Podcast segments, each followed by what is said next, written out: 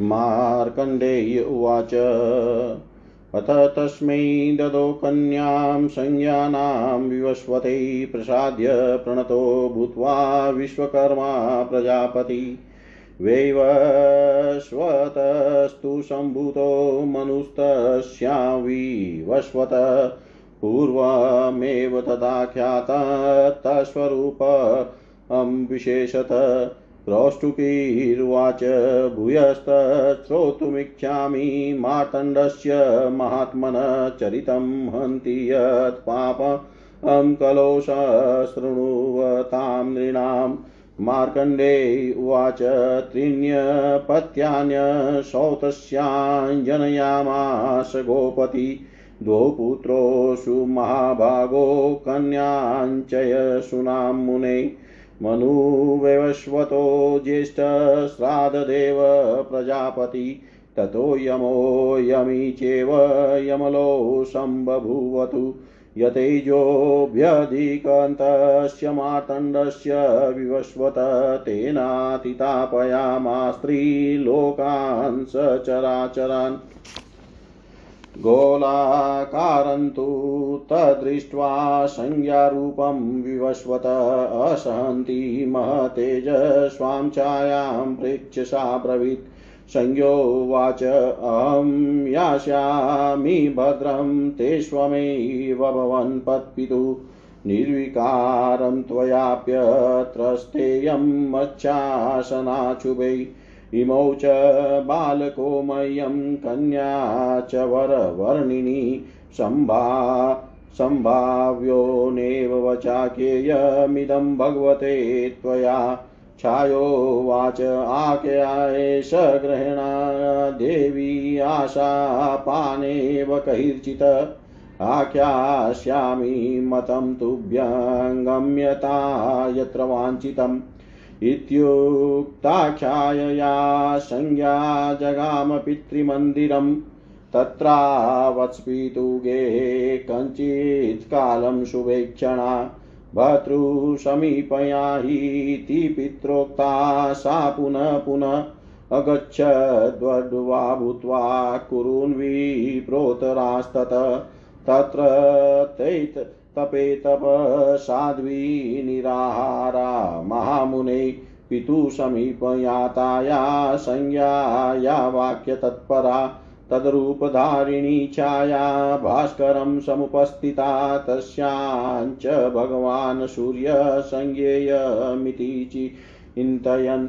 तथैव जनयामास द्वोषुतो कन्यकान् तथा पूर्वजस्य मनोस्तुल्य श्रावणीस्तेन सोऽभवत् यस्तयो प्रथमं जात पुत्रयो द्विजशतं, द्वितीयो यो भवञ्चान्यशग्रहो भूक्षणेश्चर कन्या भूतपतियातां व्रे संवरणो नृप संज्ञातु पार्थिवी यथा करोत्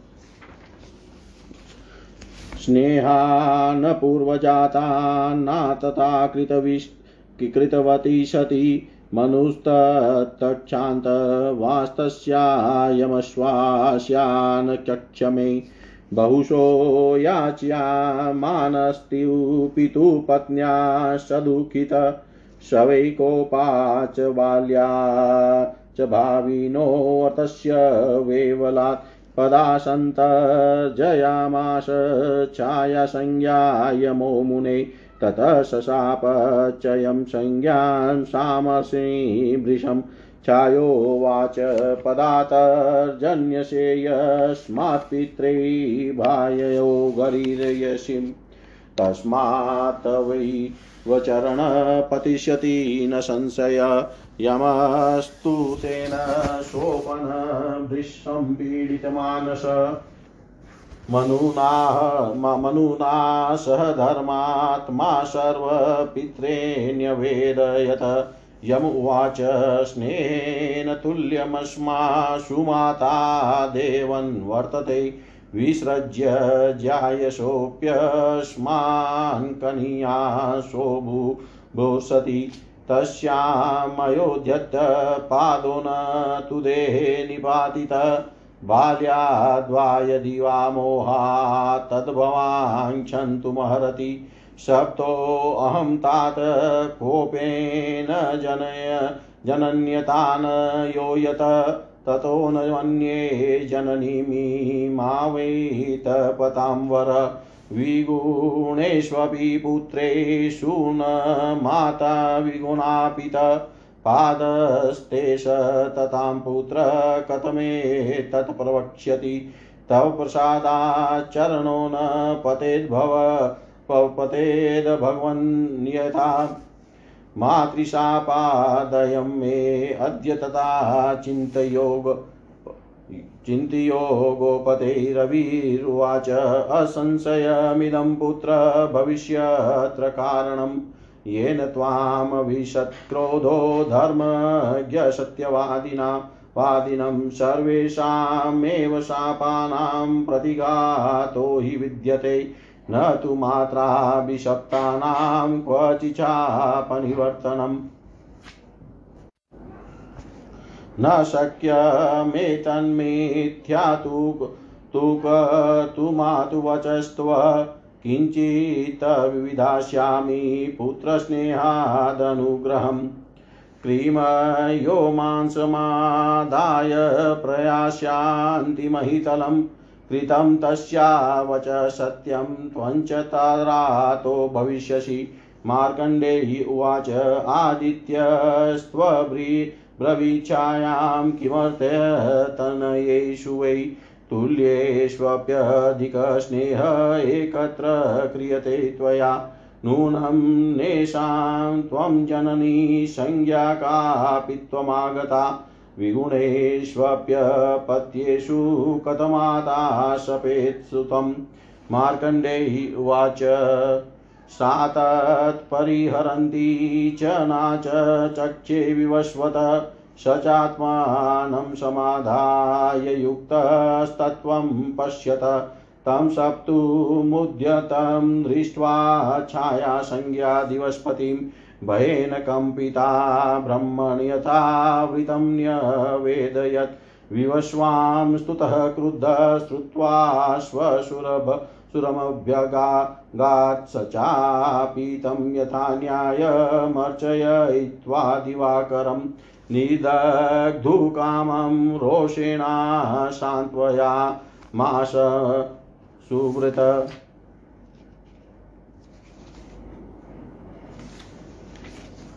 विश्वकर्मोवाच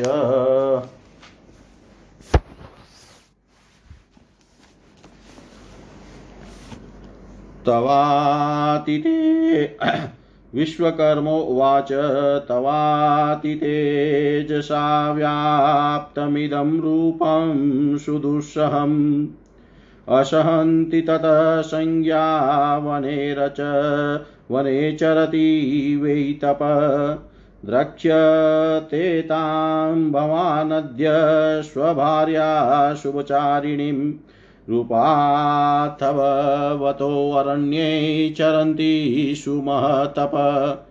स्मृतं मे ब्रह्मणो वाक्यं यदि ते देव रोचते रूपं निवर्तयाम्येतत्तव कान्तदिवस्पते।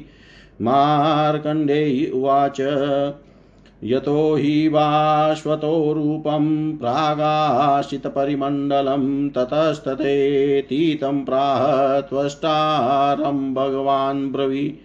विश्वकर्मा त्वनुज्ञातः शाकद्वीपे विवस्वत ब्रह्मिमारोप्यत तेजसातना गोपचक्रमे ब्रह्मताशेषजगतां नाभिभूतेन् भास्वता समुद्राद्रिवनोपेता सारुरोह महीनभ गगनञ्चाखिलं ब्रह्मान् स चन्द्रग्रहतारकम् अधोगतं महाभाग बभुवाक्षिप्तमाकुलं विक्षिप्तसलिला सर्वे बभुवश्च तथाब्दित व्यभिध्यन्त महाशेला क्षीणसानुनिबन्धना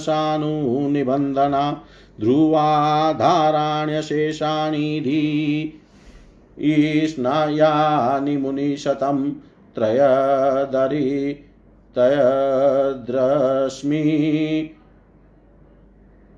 निबन्धानि हं दोजगसुसहस्रश वेगभ्रमणसञ्जात वायुक्षिप्ता समन्तत वशीर्यतमा मेघा घोररावविराविण भास्क कदम्मण विभ्रान्तं भूम्याकाशरसातलं जगदाकुलमत्र्यर्थत तदाशीन्मुनिशतं त्रैलोक्ये सकलै विप्रभ्रममाणैः सुरर्षय देवाश्च ब्रह्मणा सार्धैः भास्वन्तमभितुष्टवौ आदिदेवोऽसि देवानां ज्ञातमेतत्स्वरूपतः स्वर्गस्थित्यन्तकालेषु त्रिधावेदेन तिष्ठसि। स्वस्ति ते अस्तु जगन्नाथधर्मवर्षा हिमाकर जुषस्वशान्तिलोकानां देवदेव दिवाकर।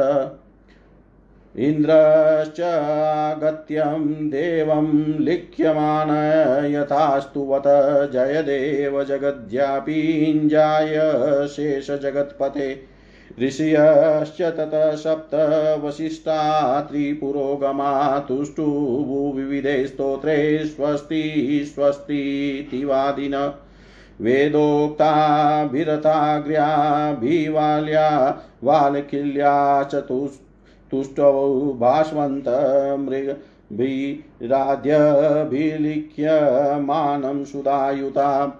त्वनाथ मोक्षिणा मोक्षोऽध्येयस्त्वन्द्यानिना पर त्वङ्गति सर्वभूतानां कर्मकाण्डे अपि वर्तताम् सम्प्रजाभ्योऽस्तु देवेश, सन्नोऽस्तु जगतां पते सन्नोऽस्तु द्विपदे नित्यसन्नश्चास्तु चतुष्पदे। ततो विद्याधर्गणाय क्षराक्षसपन्नगा किताञ्जलिपुटा सर्वैः शिरोभिः प्रणतारविम्। उचुरेवं विद्याविदावाचो मनस्रोत्रसुखावः सयं भवतु ते तेजो भूतानां भूतभावन। ततो हा हुः स्वे नारदस्तुम्बुरुस्तथा उपगायितुमारब्धा गान्धर्वकुशलारविं षडजं मध्यमगान्धारग्रामत्रयविशारदा मूर्छनाभिश्च तानेश्च सम्प्रयोगे सुखप्रदं विश्वाचितधृताचिचूर्वस्य थति लोतम मेनकाशजन्याचरम्बा चाप्सरसांवरा ननुत जगतामीशेलिख्यमाने विभावशो ज्ञानभाविलासाज्ञान कुर्वन्तोऽभिनया बहुन्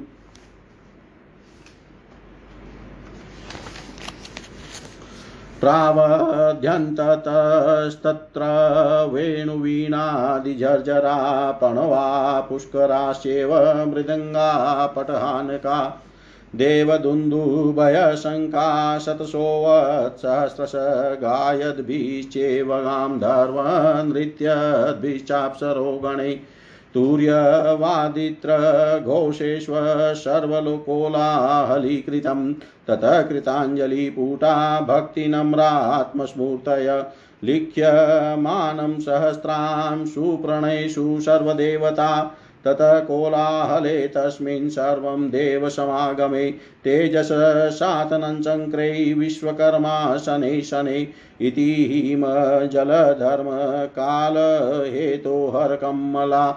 सन् विष्णुसंस्तुतस्य तनुपरिलिखिनं निशम्य भानो व्रजति दिवाकरलोकमायुषोऽन्ते। इति श्रीमार्कण्डेयपुराणे भानुतनुलेखने स्याधिकशततमोऽध्याय सर्वं श्रीशां सदाशिवाय अर्पणम् अस्तु ॐ विष्णवे नम, ॐ विष्णवे नम, ॐ विष्णवे नमः। मार्कंडे जी बोले, अनंतर प्रजापति विश्वकर्मा ने प्रणत होकर भगवान विवस्वान को प्रसन्न करके संज्ञा नामनी अपनी कन्या थी उस संज्ञा के गर्भ से विवस्वान के विवस्वत मनु नामक जिस पुत्र का जन्म हुआ उसका वृतांत पहले ही पहले ही विशेष करके कहा है। क्रौष्टुकी ने कहा मैं मार्तंड महात्मा का चरित्र फिर भी सुनने की इच्छा करता हूँ जो चरित्र सुनने वाले के, के कली संबंधी पापों का विनाश करता है। मार्कंडे जी बोले, हे मुने, गोपति सूर्य ने संज्ञा के गर्भ से दो महाभाग यमुना नामक एक कन्या, दो महाभाग पुत्र और यमुना नामक एक कन्या या तीन संतान उत्पन्न करी। तीन में श्राद्ध देव प्रजापति व्यवस्वत मनु ज्येष्ठ है। तदंतर यम और यमी नामक यमज संतान की उत्पत्ति हुई।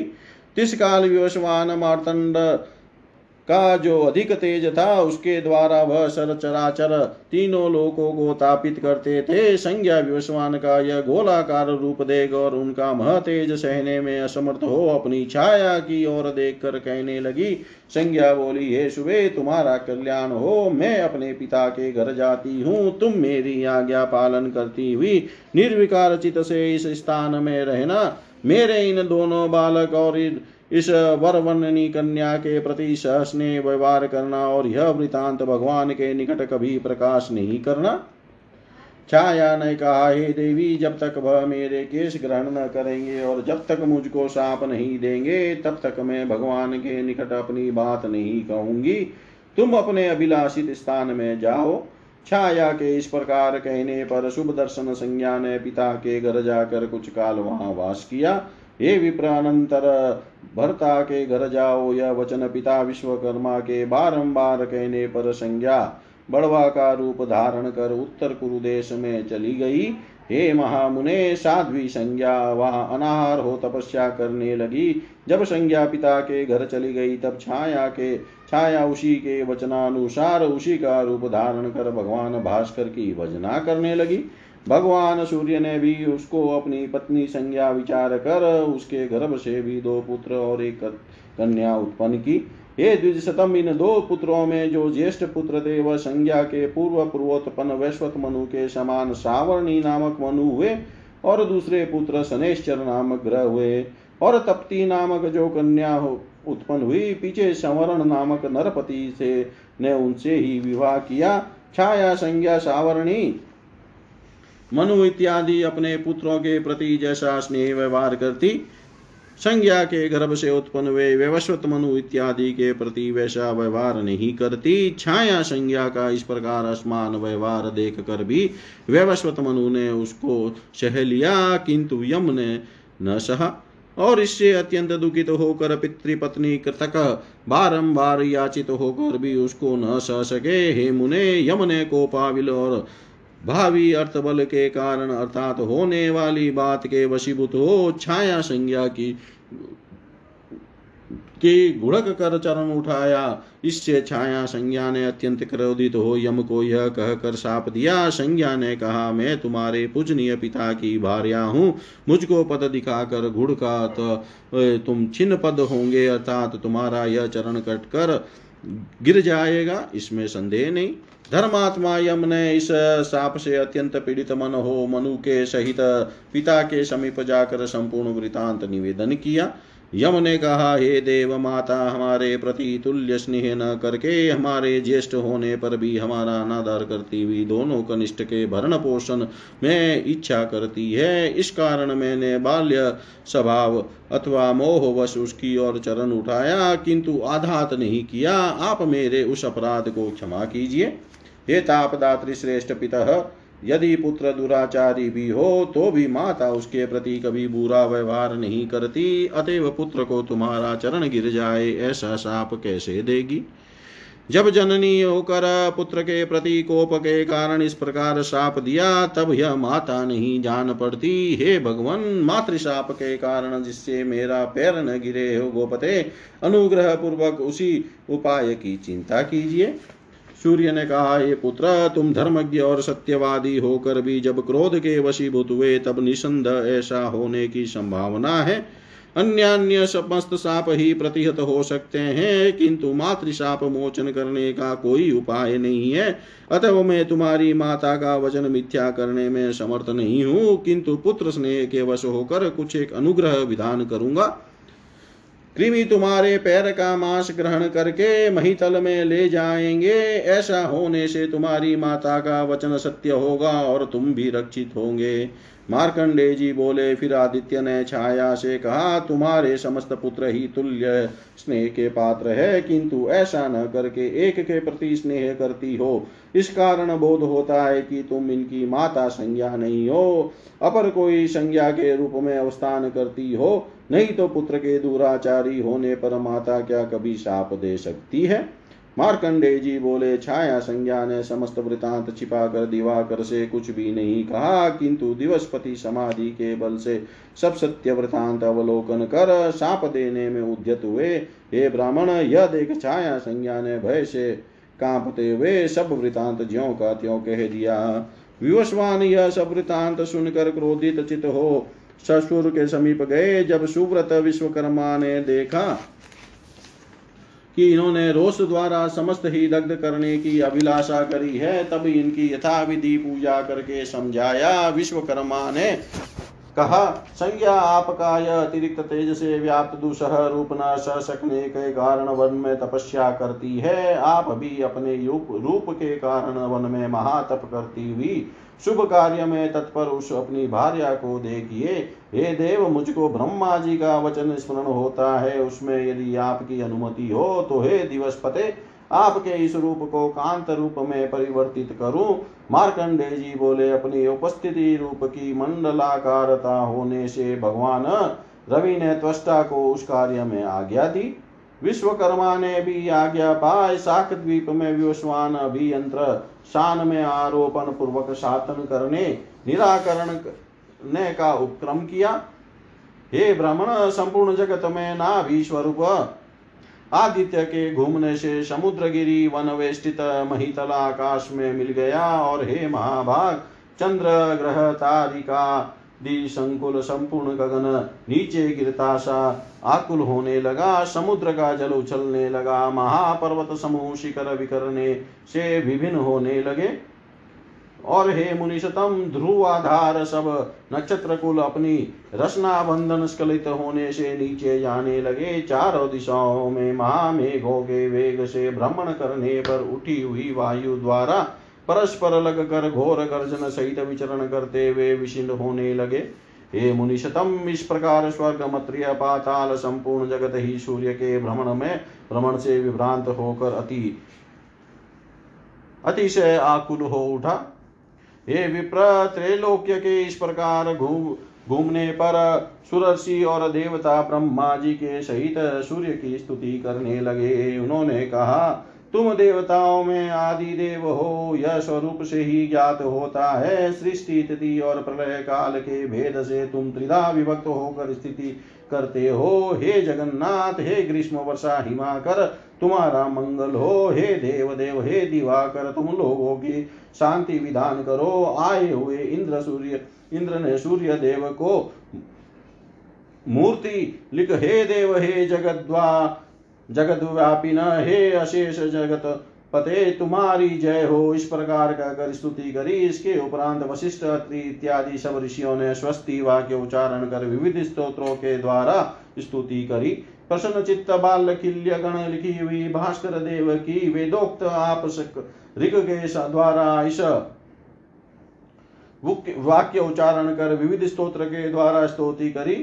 प्रसन्न चित बाल्य किल गण लिखी हुई भास्कर देव की वेदोक्त आद्य ऋग के समान इस प्रकार स्तुति करने लगे। हे नाथ, तुम मुमुक्षु पुरुषों के पक्ष में मोक्ष ध्यानी पुरुषों के एकमात्र ध्येय और कर्म कांड में पर्वत सब जीवों के भी तुम्ही गति हो। हे देव से जगन्नाथ, सब प्रजा का हमारा, एवं हमारे द्विपद और चतुष्पदों का मंगल विधान करो। तदंतर विद्याधर, यक्ष, राक्षस और पन्नक गण कृतांजलि पुट से रवि को मस्तक द्वारा प्रणाम कर, हे भूत भावन आपका तेज समस्त भूत के शयने योग्य हो। इस प्रकार मन और कानों को सुन सुख कर वचन कहने लगे। अनंतर षडज मध्यम और गंधार इन तीनों ग्राम में विशारद, हा हा, हु हु, नारद, तुम्बरु इत्यादि संगीत विद्रनों, विद्गणों ने मूर्छना और तालादि के सुप्रयोगानुसार रवि के सन्मुख सुखदायक संगीत आरंभ किया।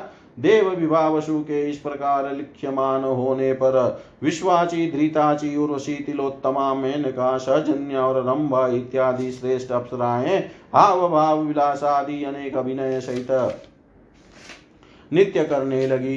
वेणु, वीणा, दूरधर, पन्नव, पुष्कर, मृदंग, पटव, आनक देव दुंदुबी और संकीर्त्यादि इत्यादि सैकड़ों, हज़ारों बाजों की ध्वनि होने लगी। इस प्रकार गंधर्वों के संगीत स्वर्ग की अप्सराओं के नित्य और सूर्य बाजों के अनेक शब्द द्वारा उस काल संपूर्ण जगत कोलाहल से पूर्ण हो गया। अनंतर सब देवताओं ने हाथ जोड़ भक्ति कर नम्र मूर्ति हो लिख्यमान सहस्त्रांशु को प्रणाम किया। देवता इत्यादि के समागम का उस समय कोलाहल उपस्थित होकर विश्वकर्मा ने धीरे धीरे तेज क्षीण किया। शिशिर वर्षा और ग्रीष्म काल के हेतु स्वरूप और हरिहर तथा ब्रह्मा जी के द्वारा स्तुति को प्राप्त हुए भानुदेव की यह तनु परिलिखन कथा सुनने से जीवन के अंत में दिवाकर लोक की प्राप्त होती है। ओम पूर्ण मद पूर्ण पूर्णमद पूर्णमिदम पूर्णात् पूर्णमुदच्यते। पूर्णस्य पूर्णमादाय पूर्णमेवावशिष्यते। ॐ शान्ति शान्ति शान्ति।